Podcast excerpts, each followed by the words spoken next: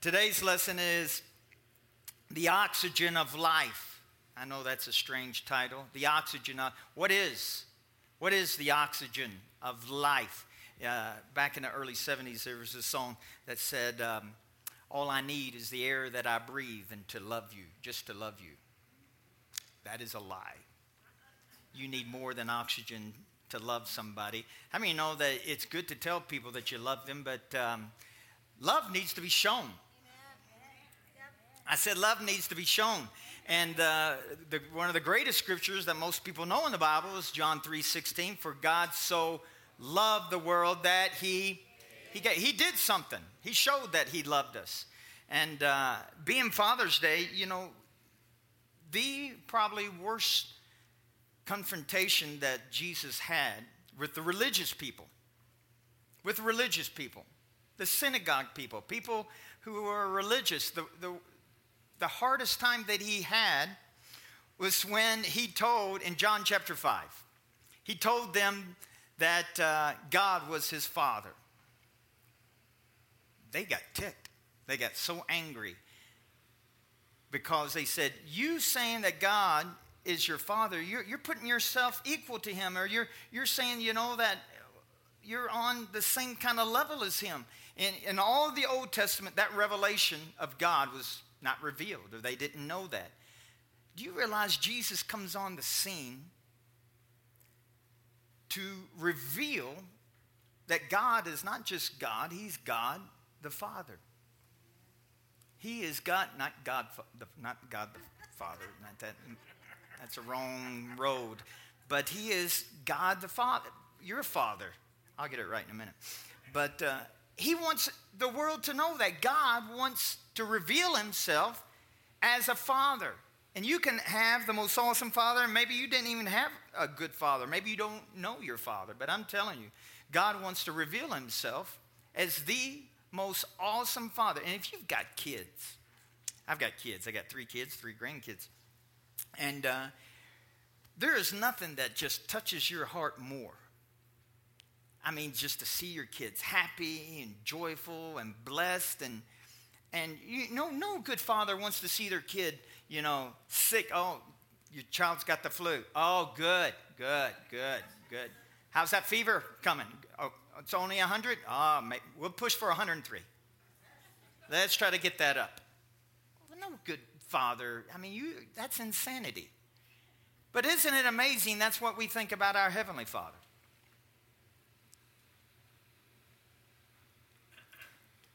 Isn't it amazing that we think negative, terrible things about our Heavenly Father, and He is the most awesome Father that we could ever imagine? We could ever imagine. I, I was meditating upon this this week of how much God loves me. You know, I am thankful in the last four or five years, four or five years, I've been a minister for 20 something years, but in the last four or five years, uh, the Lord has just really been giving me some revelation about righteousness about the grace of God. And I've been ministering for years, and um, and just it seems like a whole light bulb moment in the last four or five years. But I'm going to tell you something that's been the greatest ongoing revelation that I've ever received in the last four or five years, and all of the years I've been born again. I was born again at age seven, raised up in church all my life, and uh, but the last four or five years, the greatest revelation I have, I, it's just changed me, revolutionized my life, my ministry, is the love of God. And I know that sounds like such a simple, simple statement.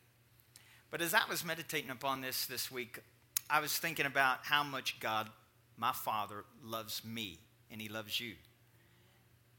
I was thinking about, for an illustration purpose, like the ocean is represents his love. The ocean. I mean, that's massive, isn't it? I mean, it is so massive. And do you understand, though, that God's love is endless? There is no, uh, there is a limit. You could measure all of the oceans, but God's love can never be measured. There is no, but for illustrative purposes, and this is what I felt like. I was meditating upon this and thinking, God, I am so thankful that you have been revealing your love to me and just It's just changed my life. It's changed my ministry. Changes how I treat my wife. How I treat my children and everything. And, and I felt like the Lord said, You know what it's like, Mike? It's like you getting a cup and going to the ocean and dipping into the ocean and saying, This is your revelation of how much I love you. And he says, There's a whole ocean out there that I want to reveal my love to you, to the church, to the world. I mean, that just, that's just awesome. Because most of my life growing up in church, um, I didn't think God loved me all the time. That He only loved me when I did good, did right, and read my Bible every single day. You know, that, that's when God really, really loved me. But I, am getting ahead of myself. I want to, uh, we're talking about the oxygen of life. The oxygen of life for you and me is, are the words that come out of our mouth. We talked about this a couple of weeks ago in James chapter 3, verse 2 through 5. Indeed, we all make m- many mistakes.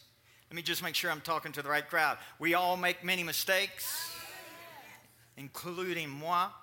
And uh, for if we could control our tongue, we would be perfect and could also control ourselves in every other way. We can make a large horse go wherever we want by means of a small bit in its mouth, and a small rudder makes a huge ship turn wherever the pilot chooses to go, even through the winds, even though the winds are strong. In the same way, the tongue is a small thing that makes grand speeches, but a tiny spark can get a great forest on fire.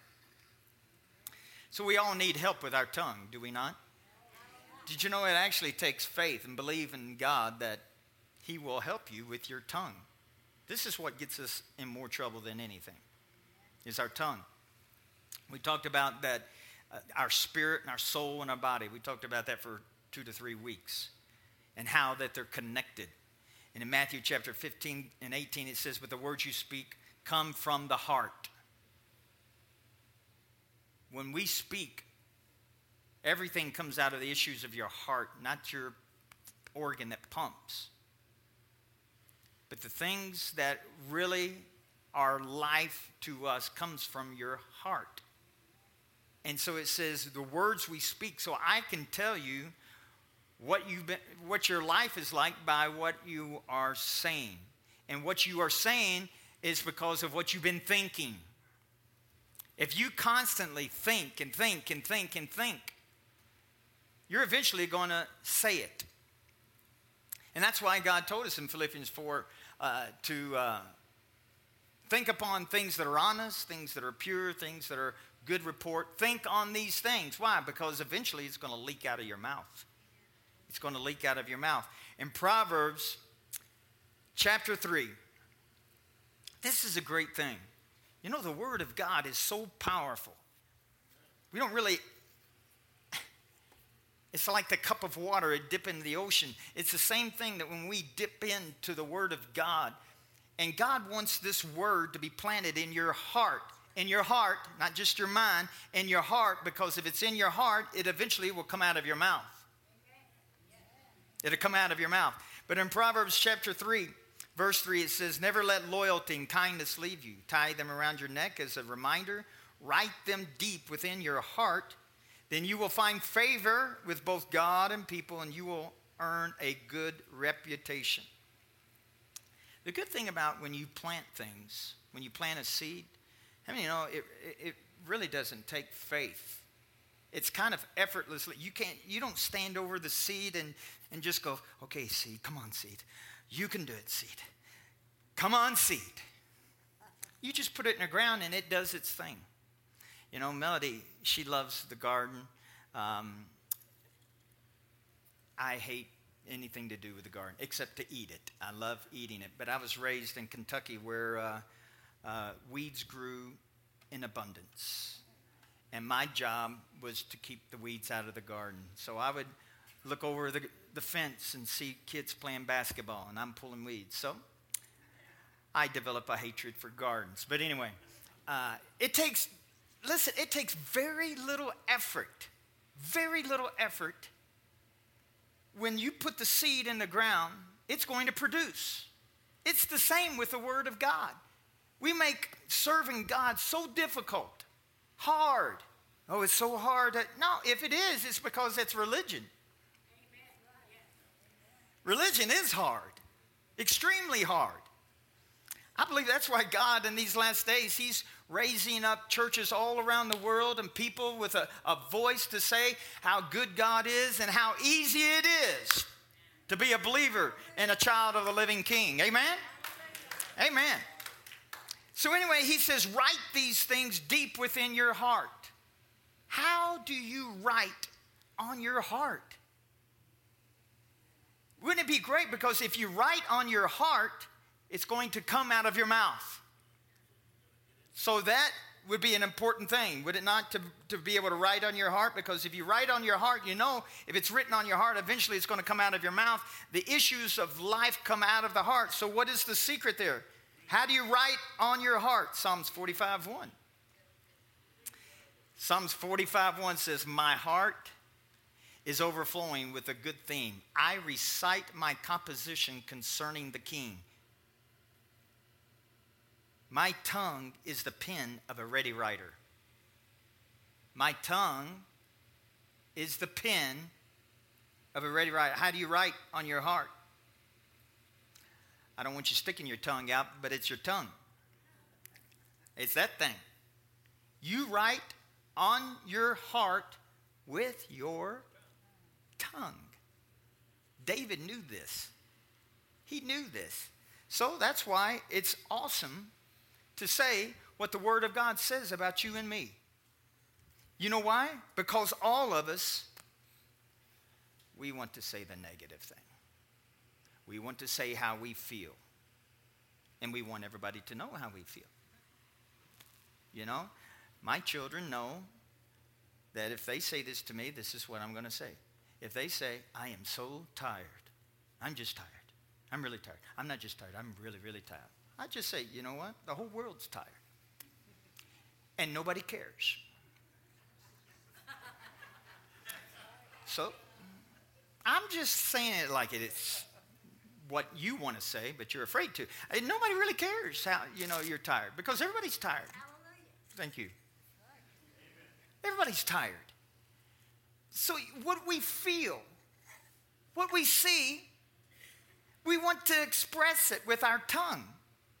But what we don't realize is, is you are writing that sweetheart on your heart.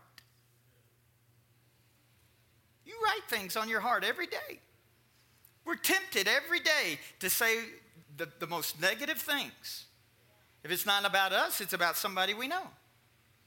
And if we can make them look bad, it makes you look better. But did you know what?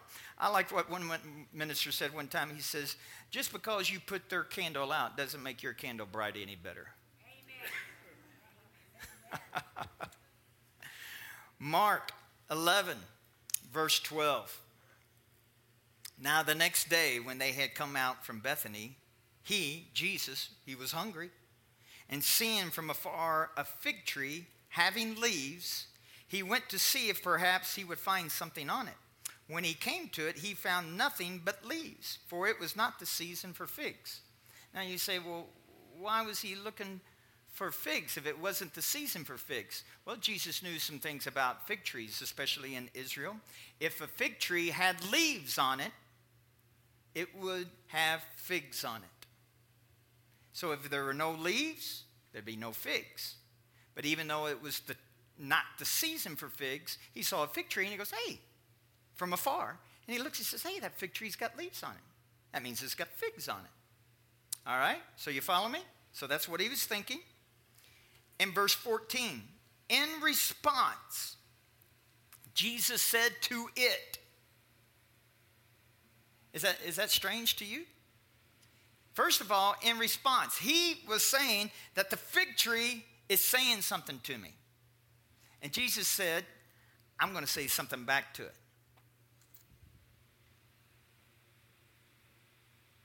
Jesus spoke to fig trees. Jesus spoke to physical bodies. Jesus spoke to the winds and the storms. He spoke to things. and he was our example, you and I need to be speaking to things. We need to be speaking to things. Because if you don't, you're just going to accept everything that happens to you. Your body can get old and wearing, worn out and, and start falling apart. And everybody thinks that's just the way life is. If that's what you believe, that's probably what's going to come out of your mouth, and your body will fall apart. And I'm not, listen to me, I'm not putting condemnation on anybody. Are you hearing me? But I am here because I want to help you because your Heavenly Father loves you and me so much. He does not want your body to fall apart and suffer. Are you hearing me?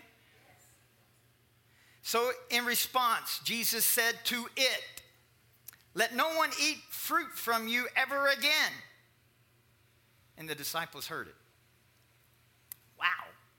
Well, he knew something was wrong with the tree because if it has leaves, it should have figs. But since it didn't have figs, something was deformed or something was wrong for it. So he says, Hey, your days of a tree are over. So, verse 19, drop down to ver- verse 19, it says, And when evening had come, he went out of the city. Now in the morning, as they passed by, they saw the fig tree dried up from the roots. So they went in a certain path to the city. They came out the exact same path. And all of a sudden, they saw the fig tree dried up from the roots. And Peter, remembering, said to him, Rabbi, look, the fig tree which you cursed has withered away. So Jesus answered and said to them, Have faith in God. Have faith in God. For assuredly, verse 23, I say to you, whosoever says to this mountain, Be thou removed and cast into the sea, and does not doubt in his heart, but believes that those things he says will be done, he will have whatever he says. Therefore, I say to you, whatever things you ask when you pray, believe that you receive them, and you will have them. Now, when Jesus spoke to the fig tree, he spoke to that fig tree, and that fig tree looked the same after he spoke to it. Looked exactly the same. And I assume, especially Peter, probably thought, nothing happened. Looks still like a fig tree to me. Still has the leaves. Everything looks good. But there is a spiritual world that is more real than the world of the five senses that we live in. That's the world that created the world that we see.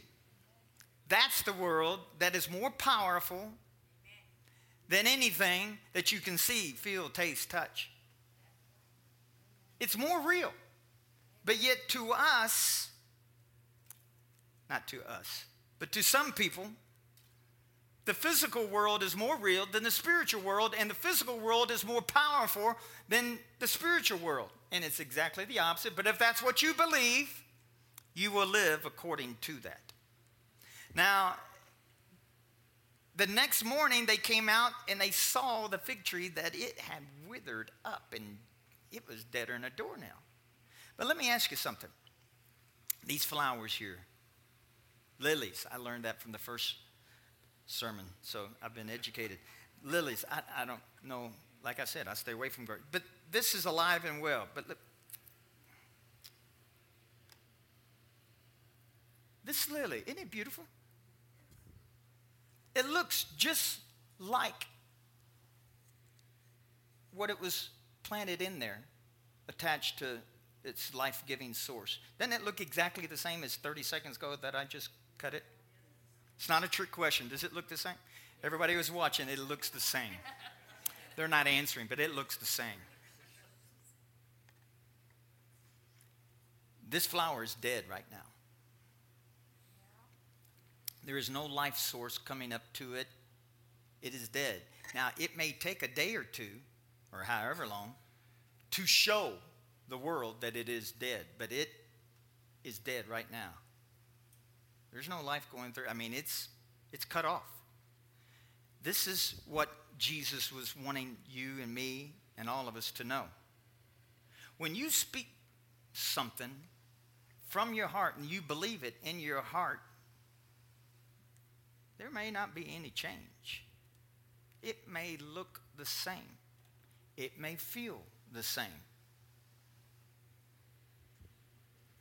Wrong one. But it's dead. But this is what you people respond. Oh, we pray, or we're believing God, or we're speaking. You know, and Mark 11 23, it says, You speak to your mountain.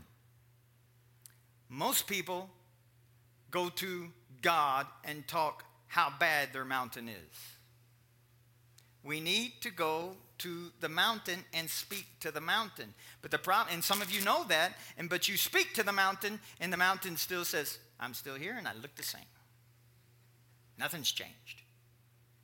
It's changed. But people say nothing happened. I still feel the same. I still have that pain. My checkbook still looks the same. My marriage still stinks. I mean, nothing's changed. And so then you begin to speak with your mouth that nothing has changed. And so now you're writing on your heart what nothing has changed. And so guess what happens? nothing changes. And then we'll, most people will go to God and cry, God, or, the devil. The devil said, and you know, this is one time the devil goes, wasn't me. I didn't do anything. I didn't. I didn't. I'm innocent on this one. Usually I'm not, but I'm, but it's our mouth. We're praying and believing God, and we sit there and go, Well, nothing, nothing changes. I still feel the same, and nothing ever changes in my life. I'm telling you. Remember this illustration because God wants you to know. Do you understand the power?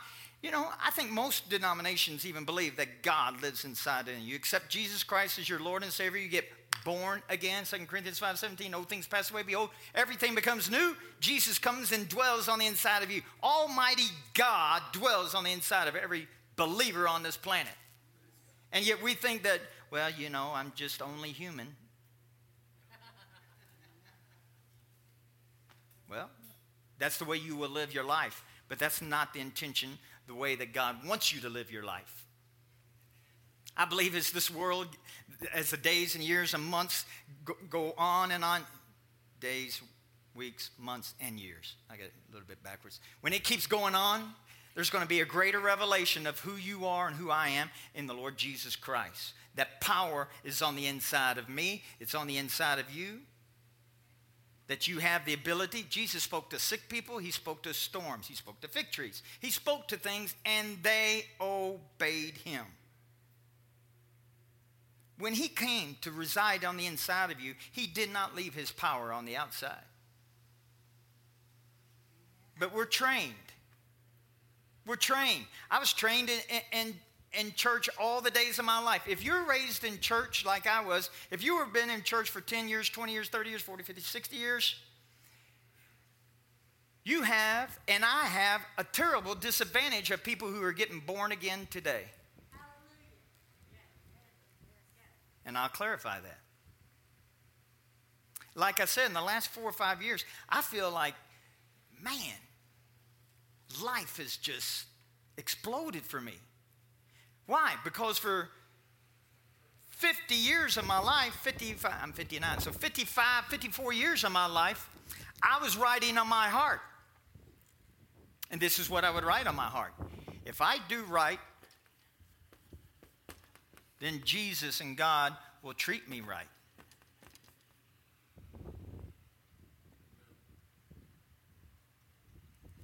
If I read my Bible, if I, if I do all of my religious square filling out,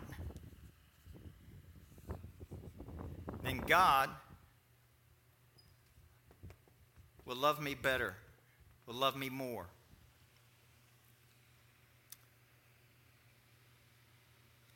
The list goes on and on and on and on. I'm telling you, I have so many things written on my heart, time, things that, that go totally contrary to the Word of God. That we're all, I'll just be blunt, that we're religious. That everybody would say amen to. So I've been, in the last four or five years, doing this day after day after day after day, erasing, things that have been written on my heart. And erasing, and erasing, and erasing. And now, for the last four or five years of my life, I've been writing that God is always good to me, and all of the promises are yes and amen. And it does not mean anything to Mike Davis. It has everything. The reason that God is so good to me, everybody who's watching online, God is good to you and thinks good of you because of Jesus and nothing because of you. It's because of Him. That has been, I have been saved since I was seven years old, and I just really got free about four or five years ago. Because I understand that God loves me. For God so, I don't know how we got to this point.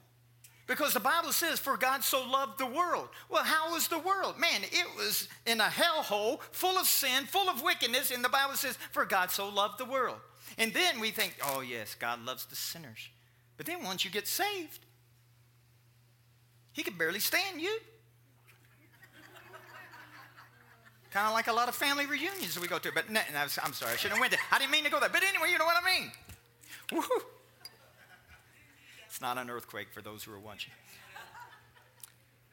We've just barely dipped in to the love of God.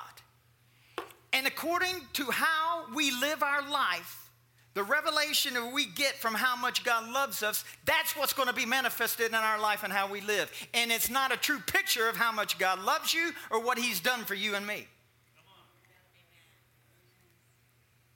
He is so good. So I'm determined to really write on my heart what God really thinks about me, not what some person may have said, what some preacher may have said. Listen, if I say something and it's contrary to this, man, you better spit that out. This is what God thinks about. And listen, and you have to interpret this though, because you can get any scripture. You know, I mean, people can get a scripture and say, well, this is what God thinks about you. You know, I mean, well, Judas went out and hung himself. Let's all just confess that. Jesus came on the scene because he wants, God wants us to know how much he loves us. It will change your life. It, it just cuts out all of this re- religiosity. Is that a word? It cuts all that garbage out. But listen, if you've been in church the majority of your life, more than likely, you have things inside of you that it have been rooted inside of you that you don't even know. And we all thought it was good. We all thought it was good, you know. The Lord giveth, the Lord taketh away. And then we add, Blessed be the name of the Lord. It sounds so good. The Lord gives, the Lord takes away. Well, Pastor, it is in the Bible. Yeah. Job said it. There's a lot of people in the Bible who said stupid things. Emphasis on stupid. If you read Job chapter 42, he said, God, God would just, he would slap him upside the head, so to speak. He said, Where were you when I created, you know so much, Job. Where were you when I created the stars and the universe? Where were you when I did this and I did that? Where were you? And he was just basically saying, Answer me. Talk to me, you that know so much. Finally, in Job chapter 42, Job says, I will shut my mouth. I have said things I knew nothing about. We don't hear that quoted at the funeral. I've been tempted at times being at funeral, but I'm, I'm polite, you know. When somebody, the preacher gets up and says, The Lord giveth, the Lord taketh away. I want to stand up and say, Yeah, and he was stupid when he said that. Don't do that. Do not do that. You need to have respect. But I'm just saying I was tempted. But um, my point is this we need to understand the gospel, which is good news, by the way. We need to understand that if it's contrary to a revelation of how good God is, you're misinterpreting it. Our Father is nothing but good. All of the promises, 1 Corinthians 6 17, are yes and amen. Christ in me, the hope of glory. Colossians 127, 120, 120 something. 1 John 4 17, as he is, so are we, so are we on this earth, not when we get to heaven. See, we've been writing things on our heart. And because of those things are written on our heart, that's how we picture God, and that's how our life will be. If I do good, God thinks great things about me. If I do bad, I'm not on his good list. He's not Santa Claus, and he has a naughty and a good list, a naughty and a nice list. I knew good didn't sound right. He is not. He loves you all the time. He loves you all the time. And when we start writing things like that on our heart, and how do you do it? With your tongue. Because all of, every single person in here, including me, we say things probably every week of our life that are negative. But it's the truth, Pastor. I mean, I say I'm tired because I'm tired. But the Bible also says the Lord, the joy of the Lord is the strength of my life. Why don't we say that? The joy of the Lord is the strength of my life. We need to know how much joy that is on the inside of us. Uh, let me just help you out here. This is my opinion now. I've gone to preaching to stopping to opinionated. So, everybody, this is my opinion. You, you, did you hear that? I know there's a lot of people on. Did you know in America we take more medication for depression and feeling bad than any nation on the planet? Than any nation on the planet. And we're the most prosperous nation, and we're pumping the pills. And I'm not belittling that. But let me just ask you this Is it possible? You know, people, they say they have a chemical imbalance. I believe that. I believe the chemicals in their brain, their hormones, or whatever, I believe it's totally imbalanced. I, I believe that. But I do believe, this is my opinion,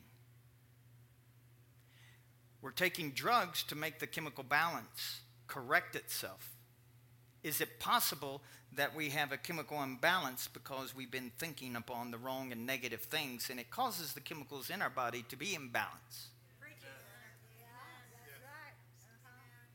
Just a thought. Jesus wants us to think upon Philippians 4 8 says, Whatsoever is pure, whatsoever is holy, whatsoever is good, think on these things. That's how much our Father loves us. He doesn't want our balance to be, or chemicals to be imbalanced. Now, listen, if, if, you, if you're fighting depression, I'm not here to, to um, make you feel condemned because I say this probably once every six weeks. A condemned person cannot receive from God. So the devil is out to make Christians feel condemned, feel bad about themselves, to feel shame about themselves, and you will struggle to receive from God. But if you believe that all of my sins are forgiven, that God loves me, it puts you in a place, man, I can receive everything that God has for me. Woo! So uh, trust me, I'm not here to, to bring that out to, to make you feel condemned in any way, shape, or form. I'm here because I believe God wants to set you free and cause you. And listen, if you've been doing that for 20 years, it, it, I'm not saying that you're going to tomorrow morning just 100% start thinking great things. But this is what you can do when you start thinking those negative things, get a hold of yourself, and you can't fight thoughts with thoughts, by the way. It's very difficult. So you need to fight thoughts with words. Fight thoughts with third, word with thirds. One third, two thirds, and three thirds. Fight them all. Fight them all. And you fight it with words. So when your body says, Oh, I can never do nothing right, or uh, God, I, I know you don't really care about me. I just know I'm struggling. Man, you better open up your mouth. You know, go, go someplace private. You know, we don't want you, a paddy wagon coming in and put you in a white jacket. But, you know, we, get someplace and just say, You know what? God loves me. I am surrounded with favor as a shield. The Lord loves me. I'm, uh, he just adores me. All of his thoughts are good towards me. I'm the righteousness of God. In Christ Jesus, I am righteous. So, what does the religious church do? Oh, our righteousness is as filthy rags. Yeah, your righteousness is. His righteousness is not. And whose righteousness do you have? You either have yours or you have his. But the Bible says when you get born again, he makes you righteous. So I have his righteousness. My righteousness got thrown away. But you do take up your righteousness when you try to act and do to get his acceptance. That's self righteousness. And that's what the Pharisees and Sadducees, that's what they walked in day in and day out. We do this. We stand long in prayers and we say, Our Father. Well, they didn't say our Father. They say, God, we love you. And they would do that and make a big parade. Jesus didn't have, he says, You guys are missing it. So the prostitutes, the tax collectors came to him and said, You have the words of life. The world is looking for and listening for words of life. And it's not, you better straighten up, you better do this, you better do that, you better, they, that's not gonna, that's not the words of life.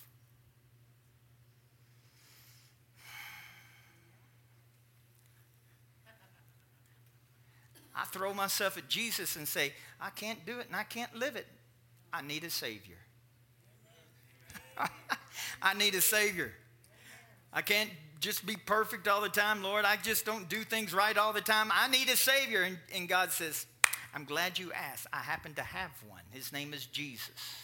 He was perfect, He did do everything, He lived in complete o- obedience. And that's another thing, you know, that I was always, I thought, Lord, I, I, I, need to obey you. In obedience, you're, you're absolutely right. I'm not trying to belittle that we need to obey God because He knows, you know, it's like a mother. Don't go play in the street. Why? Well, I don't believe she's telling right. Well, honey, you're going to get nailed by a car. So that's why God wants us to obey. But listen, we've taken, the church has taken obedience to acceptance. If I don't obey, I'm not accepted. If I don't obey, I'm missing out. I'm not, I don't obey. That's not what obedience is about. We're, we're trying to make God and put him in a religious box, and he is in the wide open ocean, and he's saying, Come and have a relationship with me. Come and let me show you how much I love you. Don't make it a, a list of do's and don'ts, make it about the great I am Jesus Christ. Amen. And when you do that, honey, I guarantee you, you'll live more in the realm of holiness and righteousness than you ever tried to live. Man, I tried to live and just, man, there were so many times, especially back in the old building, I would we'd be worshiping God, and I was repenting the whole time. Lord, forgive me. I didn't, I didn't. I'm getting ready to stand up in front of these people, and man, I didn't pray enough to this week.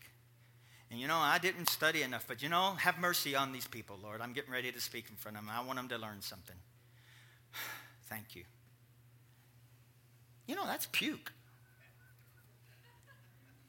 Or in Kentucky, it's vomit throw up, manure, or any other four letter word you want to throw out there. I'm telling you, it's bad. That's a, a stench to God. You know what you're saying?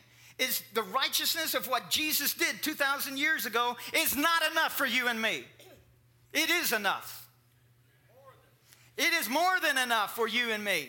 And so God wants us to elevate ourselves and realize how good and what He has done for us and start writing that on your heart instead of all of the religious garbage that we've been writing for decades. I don't mean to be offensive,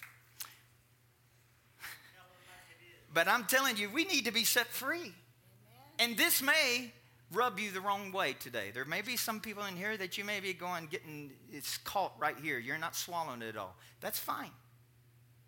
When I started getting revealed this four or five years ago, I, it, a lot got caught right here. And this is what we did when we were missionaries in Africa. You know, any kind of meat that you got, you had to chew it a long time. So my point is just keep chewing. Eventually you can swallow anything if you just chew it long enough.